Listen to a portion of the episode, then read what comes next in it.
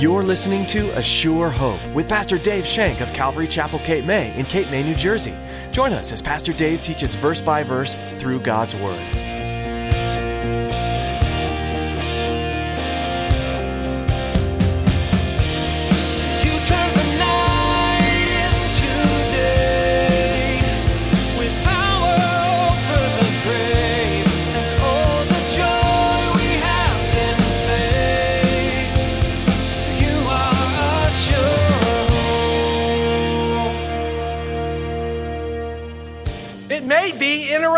Relationship, or it may be chasing after a relationship. That might become our God. It may be wanting a relationship, seeking love, seeking happiness. Now, these kind of things are not bad in and of themselves. Please don't get me wrong. But when they become your God, when happiness becomes your God, when a relationship becomes your God, there's something wrong. When we place these things before our true living God, something's wrong. Pastor Dave challenges you to define what is taking the role of God in your life. Is it work, a relationship, or the pursuit of happiness? None of these things are bad, but if they're placed above God, they'll eventually let you down. Instead of these things, place Jesus as the priority of your life. Now here's Pastor Dave in the book of Judges, chapter 10, as he begins his message The nation falls into decay once again. You are a There are 21 chapters in the book of Judges, and today we're going to do chapter 10 and just a little bit of 11. Um, I started to think maybe I could get well into 11, but that doesn't happen. You know me too well. I start looking at it and I tried it. I, I just, it, it's just, that doesn't work with me. So we're going to be in chapter 10 in the book of Judges. So if you would turn into your swords to chapter 10, the book of Judges, the deliverers. So, Last week we finished Abimelech, Gideon's son who would be king. And the last thing we saw of our buddy Abimelech was that as he was attacking this tower, some lady dropped a millstone on his head and crushed it. What was happening here? Well, we read in verses 56 and 57 of chapter 9 it says, Thus God repaid the wickedness of Abimelech, which he had done to his fathers by killing his 70 brothers, and all the evil of the men of Shechem God returned on their own heads, and on them came the curse of Jotham, the son of Jerubbaal. We remember all the men of Shechem ran into the strong tower beforehand and were burnt and killed. And then Abimelech got a little prideful, he got a little headstrong, and he went after this other village, and they ran into a tower too. And this is when the millstone fell on his head. So we saw the demise of Abimelech, and we talked about reaping and sowing. We talked about God's repaying evil for evil, and how it's his job to avenge, not our job, as we learned in Romans. It's God's job to avenge. So we leave all vengeance to his. Vengeance is mine, says the Lord. Not vengeance is yours, go out and take care of it. No, vengeance is mine, says the Lord. So, so as we now come into chapter 10, we meet two new judges very quickly. We meet Tola and Jair, and they are leading the nation Israel for 45 years. And during that 45 years, they have peace and prosperity. Prosperity. So let's read verses 1 through 5. Chapter 10, verse 1. After Abimelech there arose to save Israel Tola, the son of Pua, the son of Dodo, a man of Ishkatar, and he dwelt in Shamir in the mountains of Ephraim. He judged Israel 23 years. He died and was buried in Shamir. After him arose Jair, a Gileadite, and he judged Israel 22 years.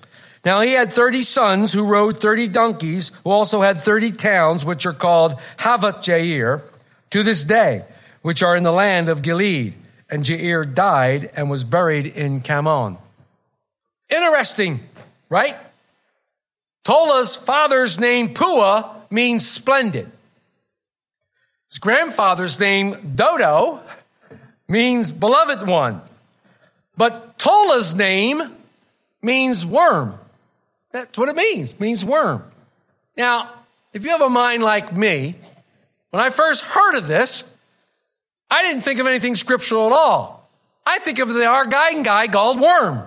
There was a guy on our gang that used to call him Worm, and he was a tough guy. But what's interesting about this is we don't know a lot about Tola, except the fact what is written here in Judges 10, 1 and 2. We do know that he's a man of the tribe of Ishkakar, but he lives in the land of Ephraim. He doesn't live with his brothers in Ishkakar. He lives in the land of Ephraim. So I started to dig a little bit about his name. And pardon me if I go this way, but I saw that Jesus can be depicted in this name here. A couple things. First of all, not only did Jesus leave heaven and dwell among people who didn't receive him, like Tola did, you can find that out in John 1:11, but in Psalm 22 verse 6. In Psalm 22 verse 6, let's turn there. Psalm 22. Scripture tells us that Psalm 22 is a messianic psalm. What does that mean? It means it speaks of the Messiah. We know the Messiah to be Jesus, Yeshua, Yashashua, Jehovah's salvation. He is the Messiah. And specifically in verse 6, in verse 6, the writer is actually speaking the Messiah's words. And look what it says in verse 6. But I am a what? Worm and no man, a reproach to men and despised by the people. Interesting. Interesting here. We know that this is a messianic psalm. Even the Jews will tell you that this is a messianic psalm. We know it to bespeak of our Jesus because Jesus uttered the very words of verse one on the cross. My God, my God, why hast thou forsaken me? And we know that this speaks, this entire psalm speaks about Jesus. Okay, hold that thought. The Hebrew word tola, the plural of which is tolath, T-O-L-A-I-T-H, is translated two ways in scriptures. Scarlet or worm. Scarlet or worm. Now, why would the same word be used in these two very different meanings? Because in those days, people needed scarlet cloth. When they needed it, they would grind worms into a pasty blood red substance that would use as dye. Tola. So why then would the Messiah, Jesus say, I'm a worm? Well, these worms that produce this dye would climb the trunk of a tree and they would fasten themselves to this limb of a tree. The worm would lay the larva and then cover the eggs with its body. The eggs would hatch. The worm would not move and wouldn't budge. So the larva would then feed off the body of the one who had given them life. As the tola gave its life for its young, the blood would leave a scarlet mark on the tree. After the dead worm fell, the bloody spot remained there dry. It wouldn't dry for three days. And then it became a white, flaky substance that would fall to the ground like snow. Isaiah said, Though your sins be as scarlet, Tola, they are white as snow. Jesus fastened himself to a tree. Those nails did not hold Jesus to that tree. He stayed on that tree, that cross by himself. He didn't budge until it was finished. Tetelestai. He did not budge until the work was completed, until his work was completed. The work that will allow you and I to be born again. And then Jesus in the Gospel of John says those extremely hard, hard words that everybody left except the group when he says, unless of you eat of my flesh and drink of my blood, you have no part of me.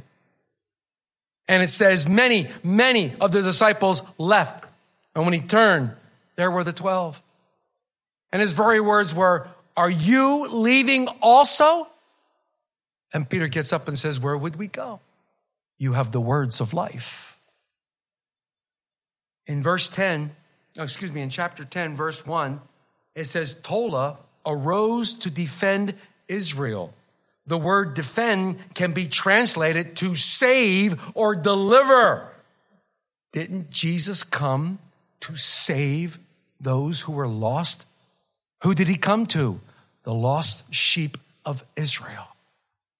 But Tola did not deliver Israel from a foreign army, but he did judge the nation for 23 years. I thought that was interesting. I wanted to share that with you because that was an interesting thing when you look at that. Let the Spirit speak to your heart about that and see what happens. So as we move on and look to Jair, his name means enlightenment. And he judged Israel for 22 years. And all told, there was a 45 year of peace and prosperity in the land. But Jair must have been a wealthy man. He must have been a very, very wealthy man. And it must have been something in those days to have a lot of kids, because remember, Gideon had 70 kids. Well, Jair had 30. And these 30 boys, these 30 men of his, all had 30 donkeys. Now, livestock was a sign of wealth. So for his kids to have 30, for him to have 30 kids and them to have 30 donkeys, he was a very, very wealthy man. He was a very rich man. Also, they had 30 cities. So each man had a city that he could take. So you can talk about nepotism all you want, but he had all the help he needed in the land to take care of these things from his kids. He judged Israel for 22 years. That's all we know. That's all we see right here. That's all the scripture can tell us. 22 and 23, we have 45 years of peace and prosperity. Man can't handle peace and prosperity. Can't handle it. They cannot handle it and serve God at the same time. You would think that during these years, knowing from whence they've come, they would do what? Glorify God. They would praise God. They would give him glory. They would give him everything he wants. Take, turn for a minute, and this is really not a digression, but turn for a minute to Deuteronomy. Turn to Deuteronomy chapter 8. Interesting comments in chapter 8. Chapter 8, let's look at verses 10 through the end of the chapter. When you have eaten and are full, then you shall bless the Lord your God for the good land which he has given you.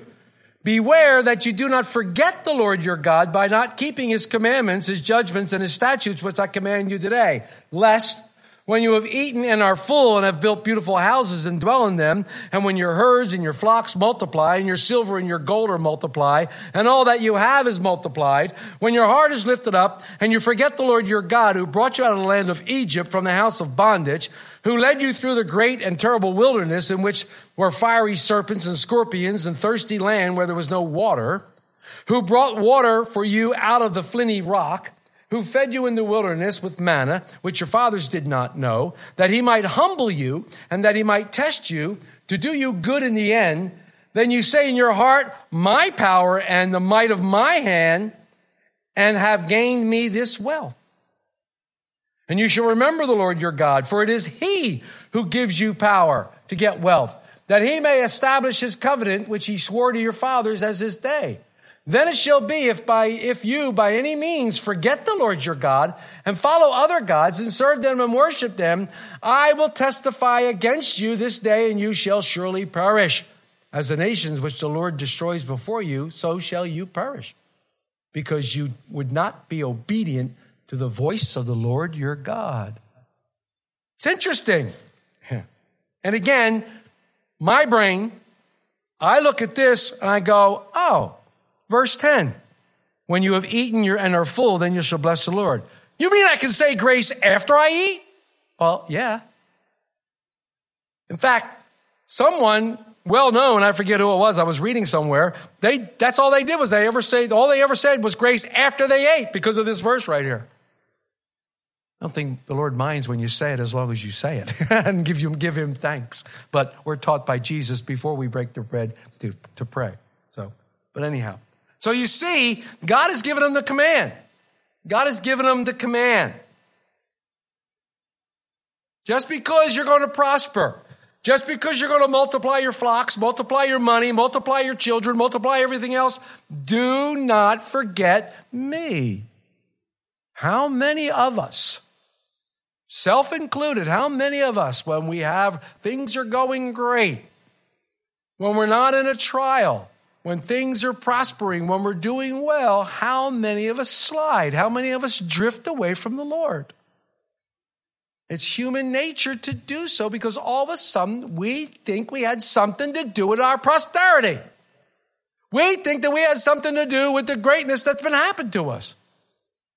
And we start taking God's credit, which is, is a very, very difficult place to be. And it's a dangerous place to be.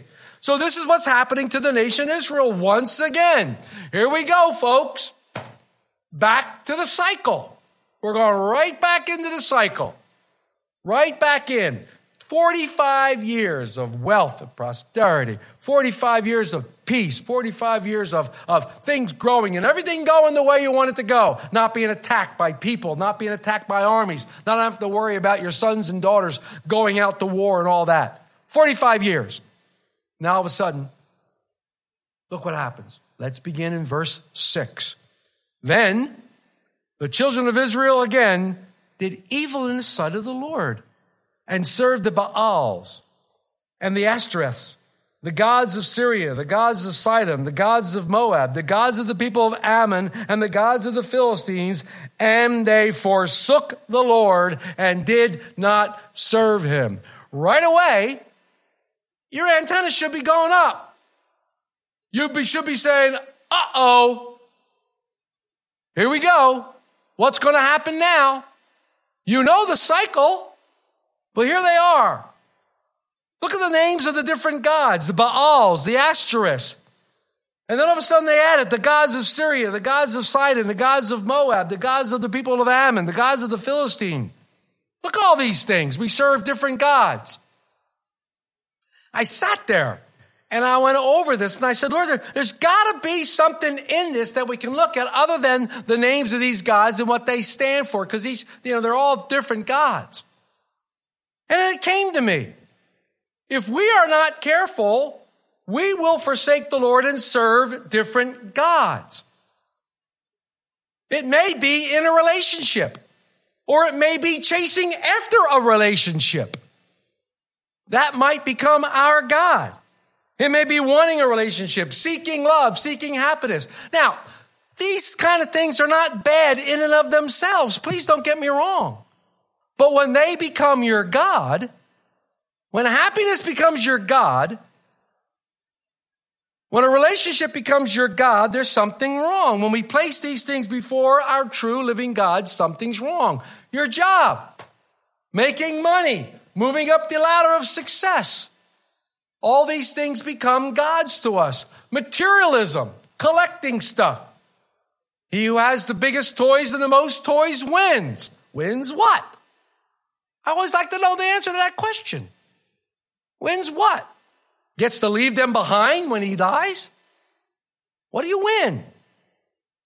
But we, we get into these habits of things and we place things, people, places, stuff, vacations, we place all this stuff as gods. And they become our gods. Even our schooling and our training can become our gods if we place them before the one true living God. If we don't give him glory for giving us brains to study.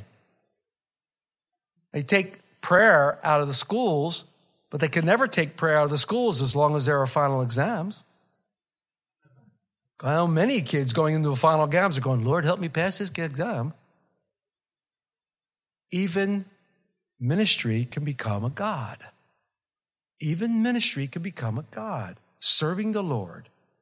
Your heart, that's all, that's what you're looking for before God. You're spending more time doing that than you are with God. See, God saved you so He could relate to you. He saved you so He could have a relationship with you. Each one of us individually. He wants a relationship with each one of us. And He has saved you for that purpose and that purpose alone. Everything else is gravy, folks. Everything else that happens is gravy. He saved you so that he could relate and have a relationship with you and you alone. He loves the one on one. Look at the scriptures. Jesus talked to the masses, but boy, was he great with the one on one. That's what God wants. But in this society today, we put so many things before our God. And you talk to people day after day, you know, and they're hurting and they're sick and something comes up, and the first thing they want to do is cut out fellowship. So one thing you need, but the first thing we cut out, now I don't know, you know, the first thing you want to do is, I don't want to go to church tonight. Well, why? I'm having a bad day. Well, then you should be in church if you're having a bad day. What a better place to be. What a better place to be. Oh, no, I want to stay home. Stay home and do what? Be in gloom and doom and end up watching American Idol? But that's just human nature. First thing we want to do is we want to cut out what we need most. And you know, don't you think Satan knows that? And he puts that idea in your head, do you cut out fellowship? I'm not going to go. I'll show you, God, I'm not going to go. Who gets hurt? You miss out on something. Anything that becomes a master passion of ours and is placed before our relationship with Christ is a foreign God. We have got to stop these things. Where do you spend your time? Where do you spend your energy? What's the driving force behind your life? Introspect inside. Look inside. David sits before the Lord. Examine me, Lord. Look at my heart. Is there anything wrong in there? There is. Point it out to me. Help me to jettison those things. Now, everything we mention, again, is not bad in and of themselves. They're good. But when they take precedent over our God, they become bad. Israel forsook their God. They did not serve them. Instead, they got caught up with all their toys, all their trinkets, and all the things of the world. So easy to do. So easy to do. Like, come on. You're the same as I am. At least I hope you are. How many of you are wide awake until you open the Bible at night to read? How many of you go, I'm going to pray for an hour? You sit there and go, Lord, help me. How long's it been? What do you mean, three minutes? I've been here forever. All he wants to do is fellowship with you. All he wants to do is pour his heart upon you. These were his children. These were his children. So we have the disobedience part of the circle. Now, in verses 7 through 9, here comes here comes the discipline. So, the anger of the Lord was hot against Israel. Oh man. You know what? I don't ever want to hear a sentence that says, and the anger of the Lord was hot against Dave. Ooh, I don't want to hear that. The anger of the Lord was hot against Israel, and he sold them into the hands of the Philistines and into the hands of the people of Ammon. Sold them into what? Sold them into slavery. Sold them into bondage. He gave them up. From that year, they were, they harassed. He's thought the they is the Philistines and the and the people of Ammon harassed and oppressed the children of Israel for 18 years. You are a Pastor Dave Shank will continue his series in the book of Judges next time you join us for A Sure Hope. In the meantime, you can listen to this teaching and others from this series online at ASureHopeRadio.com. We encourage you to download these messages so that they're available wherever you are. We know how busy life can get, but there's always time to pause, even if only for a few minutes. Those short breaks could be filled with the study of God's Word and the uncovering of treasures from its verses. You can also subscribe to our podcast on iTunes, gaining access to the latest messages as soon as they're posted. Find out more at ASureHopeRadio.com. If you're looking for a church family and happen to be in the Cape May area, we'd love for you to come join us for a time of worship and Bible study. Calvary Chapel Cape May will soon be moving to two services, meeting weekly on Sundays at 8:30 and 10:30 a.m. Both services offer nursery and Sunday school, where your children will be well cared for as they learn about the love of Jesus give us a call for more information. Our number is 609 884 5821. Again, that's 609 884 5821. Thanks for listening to today's message from the book of Judges. We pray you'll continue to be blessed as you study the Word on your own and that you'll discover Jesus working in your life each day. Pastor Dave will be back soon for another in depth look at this Old Testament book. So join us again right here on A Sure Hope.